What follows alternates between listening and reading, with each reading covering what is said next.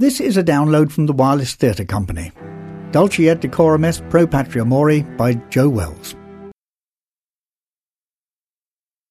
I said to my dad recently, What's all this fuss about the First World War?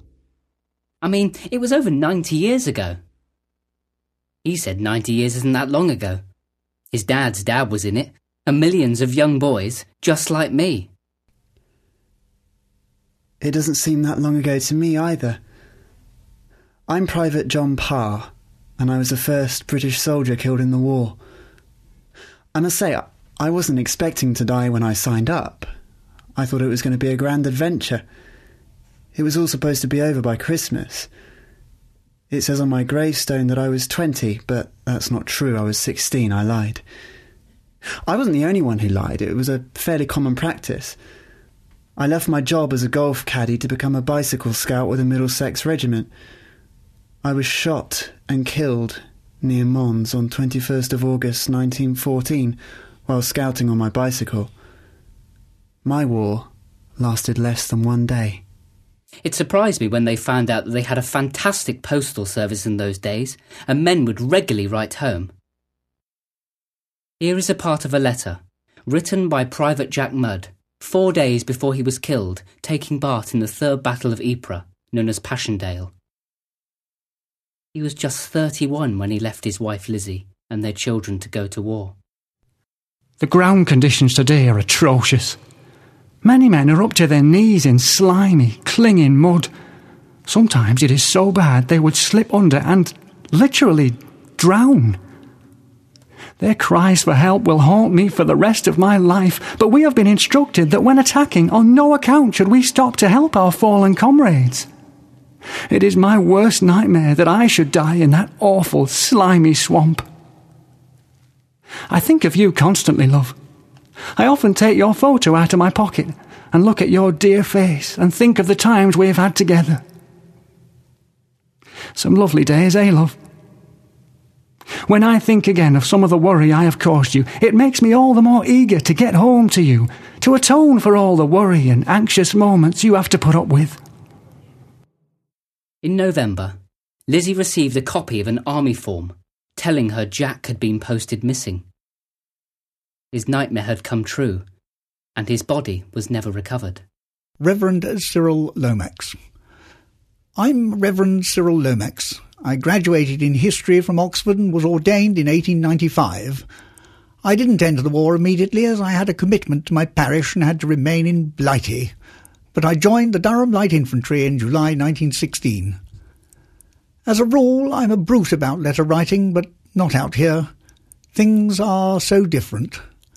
One is so glad to receive a letter, you can have no idea how one longs for the post and how disappointed one feels when there's nothing for one. Everybody hates the mud, but we bathe in it, wade in it, sleep in it. Clods of it adorn the most secret recesses of one's clothes, books, and papers. I draw for my amusement and my sanity, although I do censor some of my drawings. If I wanted to make you creep, I might have put a realistic foreground of dead Boche and our own, fallen in every sort of attitude, some half buried by shells, others in the open. But the reality is too ghastly. There's none of the dignity of death, the flies and the rats see to that. The impression left upon one is one of waste. Indeed, the whole country would admirably do as a picture of the material conditions of hell. It's hard to believe it that three million men volunteered to serve in the British Army in the first two years of the war. But there were so many dead and injured, the government had to introduce conscription all men between the age of 19 and not yet 40 would have to serve. Amazingly, the Military Act of 1916 contained categories which were exempt on the grounds of a conscientious objection. 16,000 men applied for exemption. Albert Brocklesby was one of them. He was a Methodist and a devout Christian. When asked to preach a sermon at his local church, this is what he said Can you imagine Christ? Dressed in army uniform, armed with a machine gun, or bayoneting a German soldier. That picture is impossible, and we all know it. My family received a white feather, the sign of cowardice, but they stood by me. I was arrested and put in prison, where I kept my spirits up by praying and singing hymns. Along with other objectors, I was taken to France, and before hundreds of other soldiers, we were sentenced to death. My God more than in that moment. I thank God my prayers were answered. None of us were actually executed. We were sent to a work camp to serve hard labour. 73 objectors died as a result of their punishment. In the House of Commons, Stephen Ginn said, There is one thing that nobody can deny them, that is courage. The most difficult form of courage in the world. The courage of the individual against the crowd. Made us feel we were not alone.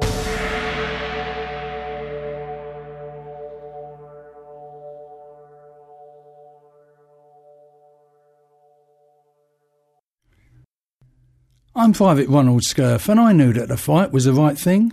After all, the chaplain told me so. I am an artillery observer. It was my job to locate and target the enemy positions.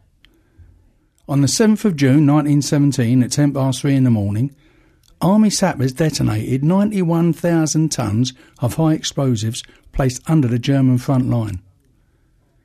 It was only one of 19 other massive explosions along the Seven Mile Front. The explosion could be heard over 100 miles away in London. For 14 hours, shells blasted the German positions. Can you imagine the hell those poor fellows must have gone through? I was sent in a no man's land, and I can't describe the shapes and colours human bodies can take when they're blown to smithereens. I came across a young German sitting holding a photo.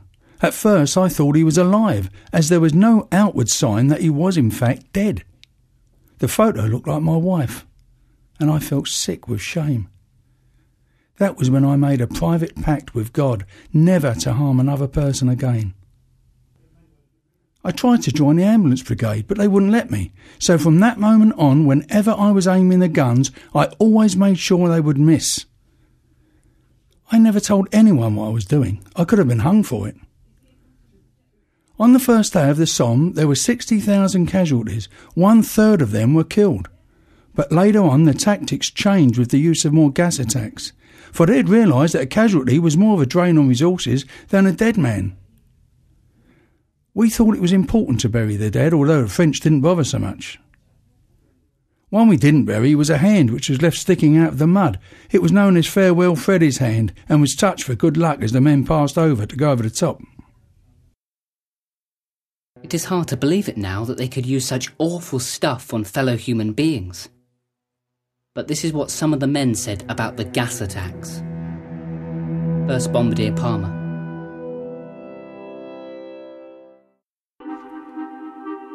The faces of our lads, who lay in the open, changed colour and presented a gruesome spectacle. Their faces and hands gradually assumed a blue and green colour, and their buttons and metal fittings on their uniforms were all discoloured. Many lay there with their legs drawn up and clutching their throats. And here is a description from Lance Sergeant Elmer Cotton. Propped up against a wall was a dozen, all gassed. Their colours were black, green, and blue, their tongues hanging out and eyes staring. One or two were dead, and others beyond human aid. Some were coughing up green froth from their lungs. As we advanced, we passed many more men lying in the ditches and gutterways. Shells were bursting all around. My respirator fell to pieces, with the continual removal and readjustment. The gas closed my eyes and filled them with matter, and I could not see. I was left lying in the trench with one other gassed man and various wounded beings and corpses and forced to lie and spit, cough, and gasp the whole of the day in that awful place.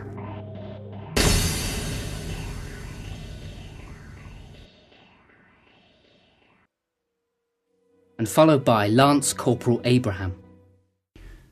Although our road was only slightly sunken, it lay at the foot of a gentle slope, and thus acted as a gas trap. Our colonel and medical officer had both been affected by the stuff, and during the morning they were carried away on stretchers. The rest of us stayed out there all day. coughing and retching and gradually going blind. And on the frightening night patrols, Second Lieutenant Cooper. Second Lieutenant Cooper. I really believe that I am, after all, coward, for I don't like patrolling. Just last week, the battalion who alternate with us here lost three officers and an NCO on this business in front of my trenches. Let me try to picture what it is like. I am asked to take out an officer's patrol of seven men. Our duties to get out to the German listening post, wait for their patrol, and scupper it. I choose my favourite corporal, a gentleman, a commercial traveller for the Midland educational and civilian life, and, and my six most intelligent and courageous men. All sentries are informed we are going out, so we shan't be fired on. Magazines are charged to the full, one round in the breech. Bayonets are fixed. My revolver is nicely oiled. Everything is ready. As soon as the dusk is sufficiently dark, we get out into the front of the trenches by climbing up onto the parapet and tumbling over as rapidly as possible so as not to be silhouetted against the last traces of the sunset. Out we walk through the barbed wire entanglement zone through which an approaching enemy must climb. But we have a zigzag path through the 30 yards or so of prickly unpleasantness. This path is only known to a few. The night has become horribly dark already. We wriggle along through the long grass for a hundred yards or so and lie, and wait, and listen. In the German trenches, we hear the faint hum of conversation. Nothing is to be heard near us, but there is a very ominous sign. No shots are being fired from the trenches in front of us, no flares are being sent up, and there is no working party out. This points to only one thing, and that is they also have a patrol out. There is no other conclusion. Suddenly, quite close to the corporal and myself, there is a heavy rustling in the long grass in the right. Now, if ever before, I know the meaning of fear. My heart thumps so heavily that they surely must hear it. My face is covered with cold perspiration. My revolver goes back with a sharp click, and my hand t- trembles. I have no inclination to run away, quite the reverse, but I have one solitary thought. I am going to kill a man. This I repeat over and over again, and the thought makes me miserable and at the same time joyful, for I shall have accounted for one of those blackguards even if I go myself. Then, quite abruptly, they change their direction and make off to the right. Where to follow them would be courting certain disaster. So, with great caution, we come in and breathe again. When we're safely inside the trench, I sit down and cry uncontrollably. There were moments of sanity, though.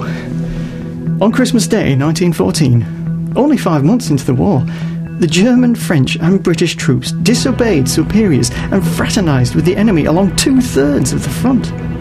This, in a time of war, was punishable by death. We sang Christmas carols, exchanged photos of loved ones, shared rations, and played football. Generals on both sides declared this act treasonable and subject to courts martial. By March 1915, the fraternising movement had been eradicated and the killing machine was put back in full operation. Our moment of sanity was over. Everything is ready. As soon as the dusk is sufficiently dark, we get out into the front of the trenches by climbing up onto the parapet and tumbling over as rapidly as possible so as not to be silhouetted against the last traces of the sunset. Out we walk through the barbed wire entanglement zone through which an approaching enemy must climb. But we have a zigzag path through the 30 yards or so of prickly unpleasantness. This path is only known to a few. The night has become horribly dark already.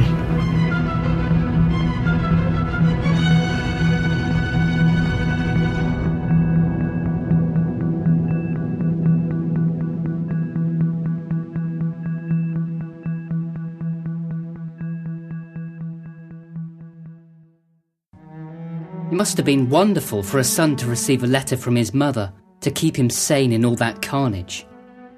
Mrs. Cooper Clark wrote frequently to her son. My darlings, we were so glad to hear from you. Although your notes contained so little news, they conveyed to us what we chiefly wanted to know, that you were safe. My letter was returned to me with missing written in red ink across the envelope. Although it was standard procedure, it was a dreadful shock when it arrived. I couldn't bring myself to accept he may be gone. He was only 18 when he joined as a rifleman. He was just a boy. I was desperate to find out some news of him and wrote to the Rifle Corps, the Red Cross, and finally the War Office, all to no avail. Finally, in June, I received confirmation that he had died of dysentery in a German field hospital. My darling boy was dead. Other women, like Joan Williams, wanted to help the war by working in a munitions factory in Chiswick. Her decision was very unusual, as she was upper class and was more used to people working for her. My parents were not at all keen when I told them that I was going to work in a factory, but I stuck to my guns. I was afraid the men would be jealous of the women doing skilled work, but was surprised that I experienced no problems in that regard. I worked on a seven foot drum and lathe. Over a period of time, I got to know the other girls who worked in the munitions factory and dealt with the explosive TNT.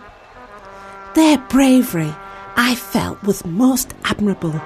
I was less impressed with some of the language of my fellow workers and attempted to improve their vocabulary to curtail the swearing. When I finished at the factory, I was presented with a tortoiseshell ink pot, which surprised and touched me. I was less impressed with some of the language of my fellow workers and attempted to improve their vocabulary to curtail the swearing. When I finished at the factory, I was presented with a tortoiseshell ink pot, which surprised and touched me. Amazingly, in 1916 they were running out of troops again, so the military service bill was extended to include married men. Men like Private Mowbray Meads, who was 35 and very surprised to find himself in active service. He wrote to his wife. Well, dearest, I know you've been thinking a good deal about me today and wondering how I fared. I thought about you all last evening and pictured what we should have been doing, listening to the bells ringing in Christmas morning. When I woke this morning, my first thoughts were of you and our dear little girls, and I fancied I could see 'em running down to get their stockings. Well, dears, I can say I had the finest dinner I've had in the army. We had roast pork, potatoes and cabbage, fig pudding, jam roll, Christmas pudding, and jelly. Of course, it was all of our own procuring and not army rations. I hope he enjoyed his lunch, as he was wounded soon after. It was serious enough for him to be sent home. He recuperated in Bradford, where he wrote home. I wish there was some sign of an early finish to the war and no such possibility of my again returning, but we shall have to prepare ourselves for such an eventuality. The days when we were convinced that the war would be over by Christmas are long gone. I know I am not in a proper shape to go back to the front, but fear I will have to go. Mowbray was sent back to the front before the first of the German offences of 1919 when he was taken prisoner.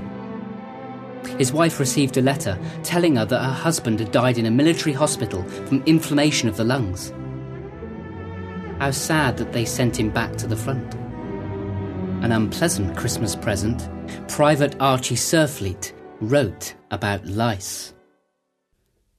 As soon as you warm up, the blasted lice start to bite like the devil. It's horrible. I often think it's one of the worst things we have to endure out here. At the outbreak of the war, an extraordinary black man named Walter Tull volunteered. He was born in Folkestone, but his father was from Barbados and his mother was a local girl. They had six children together. Sadly, his mother died when he was just seven and his father remarried. Tragically, he died himself just two years later. His stepmother wasn't able to cope with all six children, so Walter and his brother Edward were sent to a Methodist orphanage in Bethnal Green. After finishing school, he was apprenticed as a printer, but was always a talented footballer. He progressed through the amateur leagues to play for the first division club, Tottenham Hotspur, at a time when this was unheard of for a black man. Walter was full of strong character, as he had to endure racist taunts every time he played. He joined the football battalion, and they soon realised his leadership qualities as he was promoted to sergeant. In July 1916, he took part in the Major Somme offensive, after which he was found to be suffering from acute mania, a condition now known as post traumatic stress disorder. He was sent home to recuperate, during which time he was recommended for officer training. This was an unprecedented decision as army regulations forbade black people from becoming officers. He must have been exceedingly well thought of by his superiors. Lieutenant Walter Tull, now the first black officer in the British Army, was sent to Italy where he was mentioned in the dispatches by Major General Sidney Lawford. For gallantry and coolness while leading his company of 26 men on a raiding party to cross the River Piave into enemy territory and bringing them all back unharmed, it is recommended he receive the Military Cross. Later, he returned to northern France, where he was shot in the neck and killed in action. He was such a pot-pit officer that many valiant attempts were made by men to retrieve his body while still under fire. Sadly, despite their efforts, his body was never found.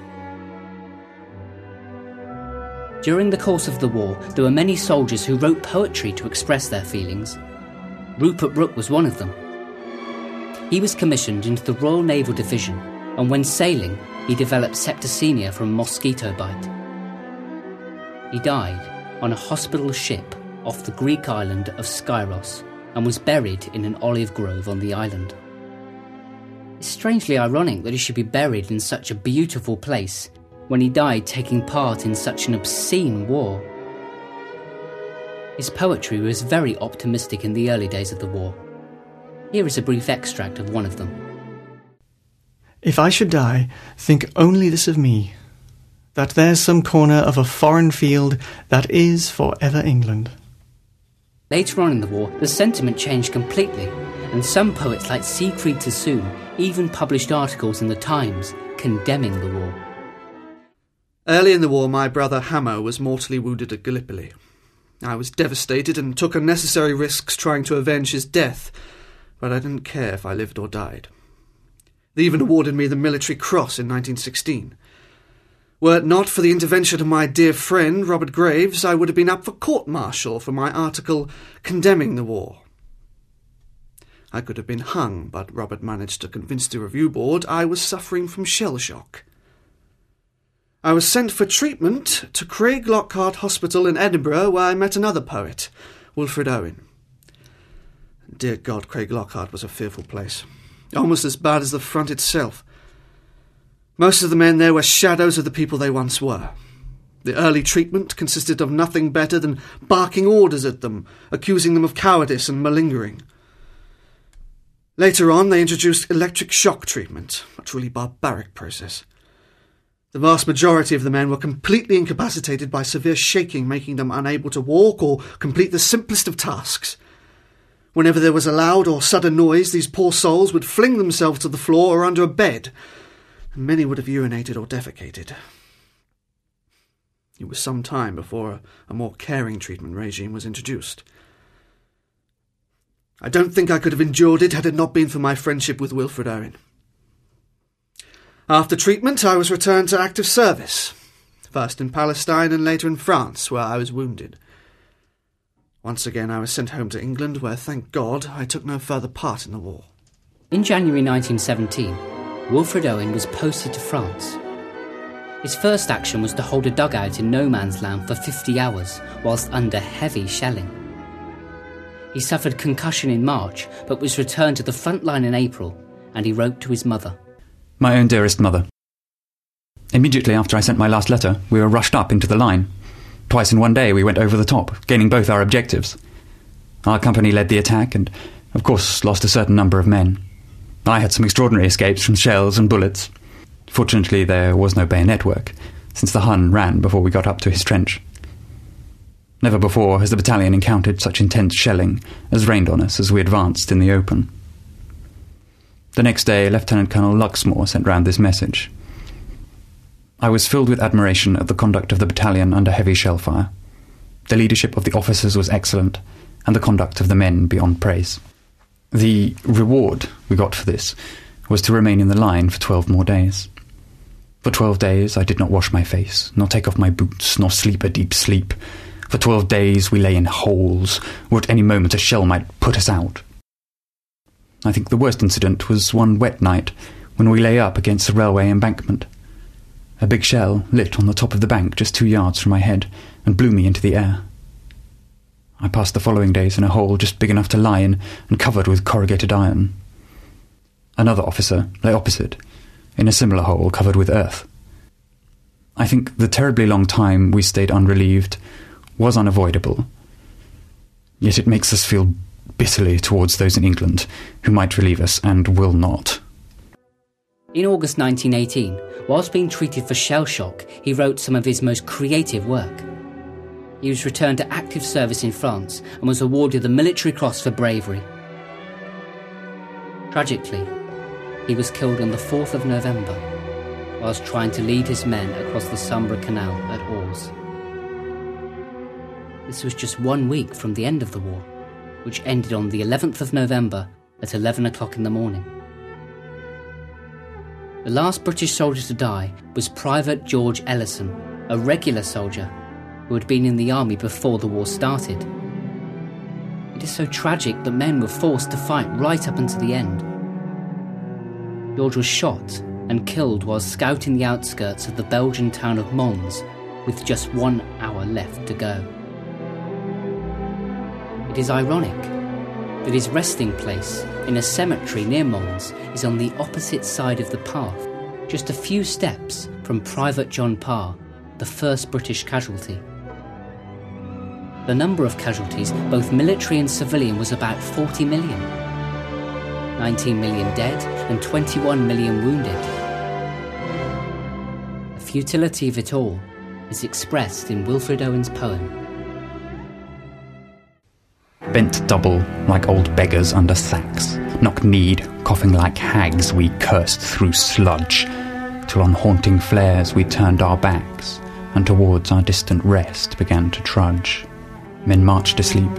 Many had lost their boots, but limped on bloodshot. All went lame, all blind, drunk with fatigue, deaf even to the hoots of tired, outstripped five nines that dropped behind. Gas! Gas! Quick, boys! An ecstasy of fumbling, fitting the clumsy helmets just in time, but someone still was yelling out and stumbling, and floundering like a man in fire or lime.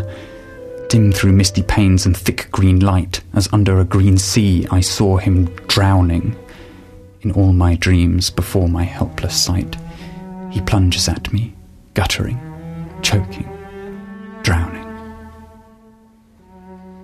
If in some smothering dreams you too could pace behind the wagon that we flung him in, and watch the white eyes writhing in his face, his hanging face, like a devil's sick of sin.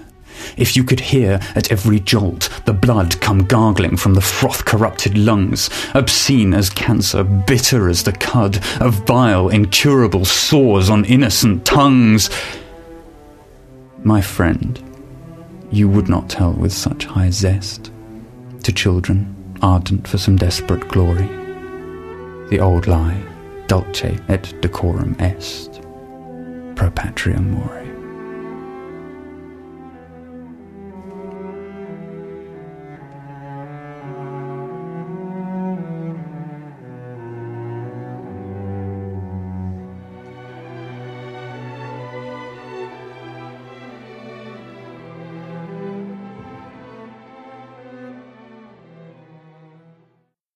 Dulce et Decorum Est Pro Patria Mori was written by Joe Wells, directed by Fran Kirkham, and produced by Marielle Runacre Temple, with Matt Kirby as the narrator, Mostyn James as Private John Parr, Bombardier Palmer, and Private Archie Surfleet, Dougal Fulton as Private Jack Mudd and Sergeant Elmer Cotton, Joe Wells as Reverend Cyril Lomax, James Everett as Albert Brocklesby, Lance Corporal Abraham and Wilfred Owen, Fred Godward as Private Ronald Scurf and General Sidney Lawford, Jules Boot as Second Lieutenant Cooper and Rupert Brooke, Colette Zacher as Joan Williams and Mrs. Cooper Clark, and Justin Palmer as Private Mowbray Meads and Siegfried Sassoon.